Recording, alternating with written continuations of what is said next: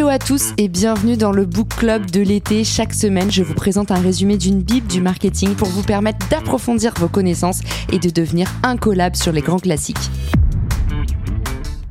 Bonjour à tous et bienvenue dans le Book Club, le club de lecture qui propulse ta carrière. Aujourd'hui, on va parler d'un livre qui n'est pas une bible du marketing, mais plutôt une bible du mindset et de l'entrepreneuriat. En premier lieu, si vous avez parfois l'impression qu'on vous copie, sachez que Naval Ravikant est probablement le créateur de contenu le plus plagié au monde. Lorsque vous lirez ce bouquin, vous aurez peut-être l'impression d'avoir vu passer de pâles copies sur LinkedIn parce que Naval Ravikant a enflammé des générations d'entrepreneurs et de créateurs de contenu en tant que figure emblématique de la Silicon Valley. Il est connu pour sa philosophie de vie et sa pensée entrepreneuriale clivante, tant et si bien que le livre dont on va parler aujourd'hui est une compilation de ses pensées. L'Almanach de Naval Ravikant, écrit par Eric Jorgenson.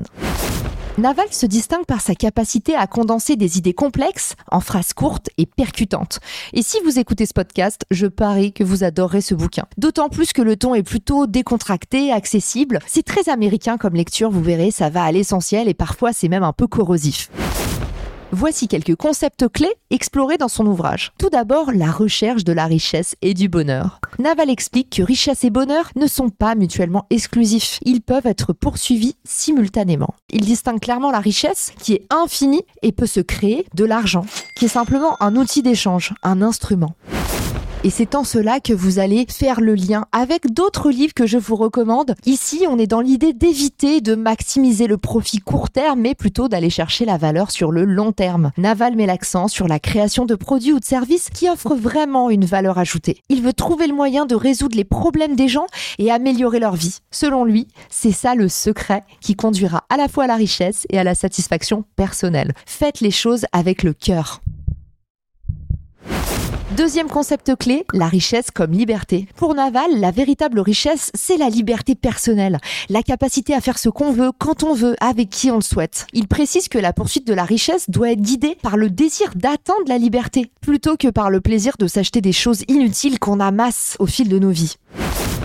Dans une série de tweets qui a fait l'événement, Naval parle de l'idée de ne pas louer son temps, mais de le posséder. La véritable richesse pour lui, c'est la propriété. Des choses comme des entreprises, les actions, l'immobilier. Tout ceci va générer des revenus, même lorsqu'on n'est pas en train de travailler. Ça permettra alors d'avoir plus de contrôle sur notre temps et notre vie. Autrement dit, ne vous contentez pas de vendre votre temps, essayez de le posséder et trouvez des moyens malins pour automatiser, déléguer et optimiser. Le troisième concept clé, c'est l'importance du savoir. Naval met l'accent sur l'importance d'apprendre et de développer ses compétences en continu. Il croit fermement qu'aujourd'hui, la connaissance est la clé de la création de richesse et de valeur. On est dans l'ère de la knowledge economy. Aujourd'hui, ce qui coûte le plus d'argent, ce sont les compétences. Et c'est un truc qu'on dit tout le temps dans l'entrepreneuriat. Peu importe le fait que vous vous êtes planté, vous en tirez une énorme richesse. Vous avez perdu de l'argent, mais vous avez gagné en compétences. Sachez qu'aujourd'hui, tout le monde s'arrache ma meilleure amie qui est juste la meilleure pour parler au service client. Elle a eu tellement de pépins lors de ses emménagements avec EDF, les Livebox, les Freebox qu'elle connaît toutes les procédures par cœur. Aujourd'hui, elle s'est rendue indispensable grâce à ce puissant savoir. Elle a compris, documenté son expérience et maintenant, elle peut la réutiliser, la réinjecter pour permettre aux autres de gagner du temps. Alors, si vous faites des bêtises dans votre business, ne vous flagellez pas. Voyez le côté plein du verre et dites-vous simplement que vous avez gagné en compétence. Naval souligne également qu'aujourd'hui, on n'a plus aucune excuse. Dans cette société de la connaissance, l'information est disponible et accessible. Alors, en exploitant cette ressource, en apprenant de nouvelles choses, en comprenant les technologies qui nous entourent, on peut créer des produits et des services précieux qui génèrent de la richesse. En parlant de ça, ma dernière épiphanie sur le sujet, c'est l'épisode de Mathieu Stefani sur l'intelligence artificielle. Je vous le glisse dans les ressources de l'épisode. Aujourd'hui, ne perdons plus de temps à nous former. L'avenir appartient à ceux qui apprennent tôt. Alors sautez dans le train en marche avant que le fossé se creuse et qu'il soit plus difficile de rejoindre le wagon restaurant. Quatrième concept, évidemment mon préféré, le bonheur comme un état d'esprit. Naval soutient que c'est un choix d'état d'esprit qui est cultivé. Le bonheur n'est plus un objectif, le bonheur n'est plus un état, c'est un choix. Et on le choisit au quotidien. Il n'est plus question de l'atteindre avec des réalisations, ce n'est plus une destination, c'est quelque chose qu'on peut éprouver à tout moment sur commande. Essayez de changer le nom de votre réveil en mettant « c'est le début d'une nouvelle journée rare et unique ». C'est un exemple tout bête, mais vous allez voir, vous allez enfin peut-être vous lever du bon pied. Quand on y pense, le mot alarme est d'une violence inouïe.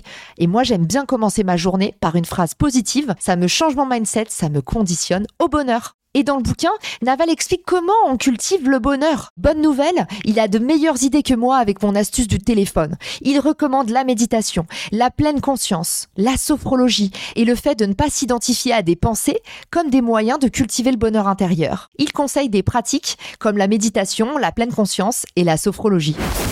Cinquième concept, la valeur de l'action. Pour Naval, l'action est plus importante que sa planification. Alors cessez de vous mettre des bâtons dans les roues. Je vous mettrai dans les ressources de l'épisode le piège principal des freelances, des entrepreneurs. J'ai fait une vidéo sur le sujet. Le perfectionniste. Le mieux est l'ennemi du bien. Et si vous courez toujours après la perfection, vous risquez de sortir trop tard vos offres, vos produits, vos services ou vos initiatives.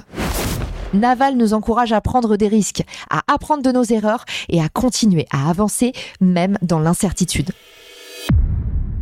Au terme de cet épisode, j'espère que vous l'aurez compris, chacun de ces concepts offre des perspectives précieuses et nouvelles à appliquer à notre vie pro comme perso. Qu'il s'agisse de la façon dont on aborde la création de richesse, dont on valorise son temps, l'importance qu'on accorde à l'apprentissage ou la façon dont on cultive le bonheur au quotidien, seul ou avec nos proches, l'almanach de Naval Ravikant est un indispensable et nous challenge à repenser nos idées préconçues pour aller de l'avant et oser se bouger. Alors j'espère que cet épisode vous donnera envie, vous aussi, de soulever des montagnes. N'hésitez pas à le partager à quelqu'un qui a besoin d'un petit boost. Et si vous voulez me faire plaisir, laissez-moi votre avis en commentaire. Et en attendant, je vous donne rendez-vous la semaine prochaine sur la serviette pour un nouvel épisode du Book Club.